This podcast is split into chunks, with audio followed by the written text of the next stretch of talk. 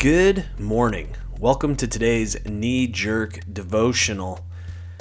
Daily spiritual insight for the short attention span for Wednesday, March 31st, 2021. Passage this morning is Philippians 4, 1 through 13. It goes like this.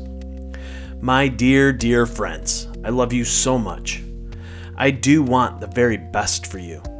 You make me feel such joy, fill me with such pride. Don't waver, stay on track, steady in God. I urge Euodia and Syntyche to iron out their differences and make up. God doesn't want his children holding grudges. And, oh yes, Syzygus, since you're right there to help them work things out, do your best with them. These women worked for the message hand in hand with Clement and me, and with other veterans, worked as hard as any of us.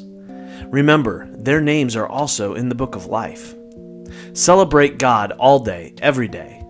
I mean, revel in Him. Make it as clear as you can to all you meet that you're on their side, working with them and not against them. Help them to see that the Master is about to arrive. He could show up any minute. Don't fret or worry.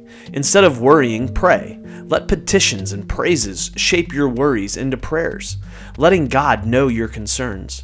Before you know it, a sense of God's wholeness, everything coming together for good, will come and settle on you and settle you down. It's wonderful what happens when Christ displaces worry at the center of your life.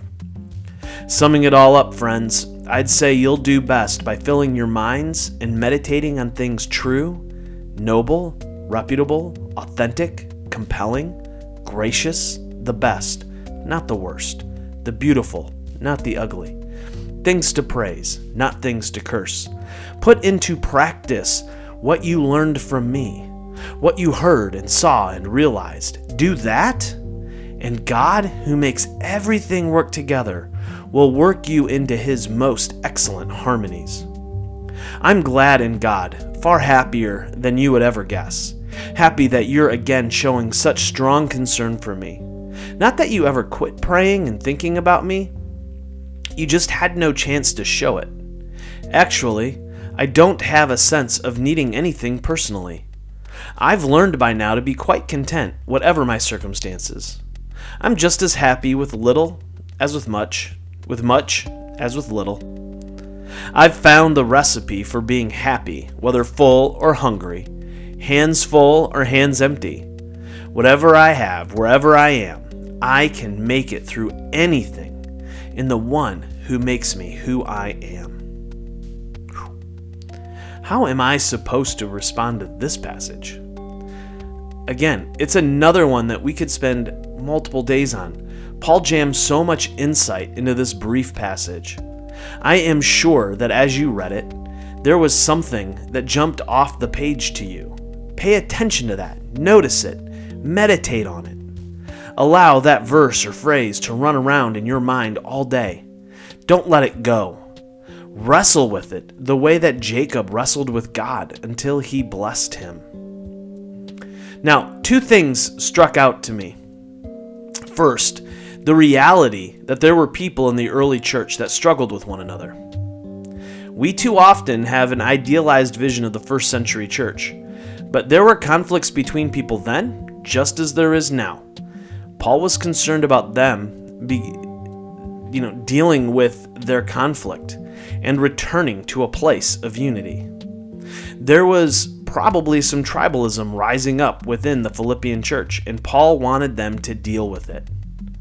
Unlike our day and age, where people just go to the congregation down the street, there was no other place for these folks to go. They had to engage with one another and do the work of reconciling.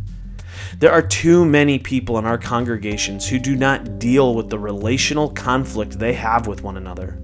They simply disengage and isolate. There is no room for the beauty of the gospel of reconciliation to work in those situations as a result. When we don't enter into relational conflict, we rob the gospel of its here and now power.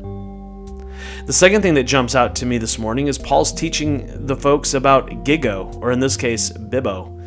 Gigo is garbage in, garbage out, and bibbo is beauty in, beauty out. Paul is reminding the Philippians to take in beauty, because that is what will come out. Whatever it is that we take in is what we will give out.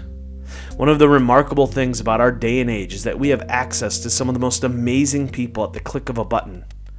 There are scores of podcasts, blogs, even social media accounts that are worthy of our time and attention. They produce beauty and goodness. So many point us towards what is true, noble, reputable, authentic, compelling, gracious, the best, not the worst, the beautiful, not the ugly, things to praise, not things to curse. At the same time, there is so much out there that does the opposite. The worst and the ugly and the curse are often what sells.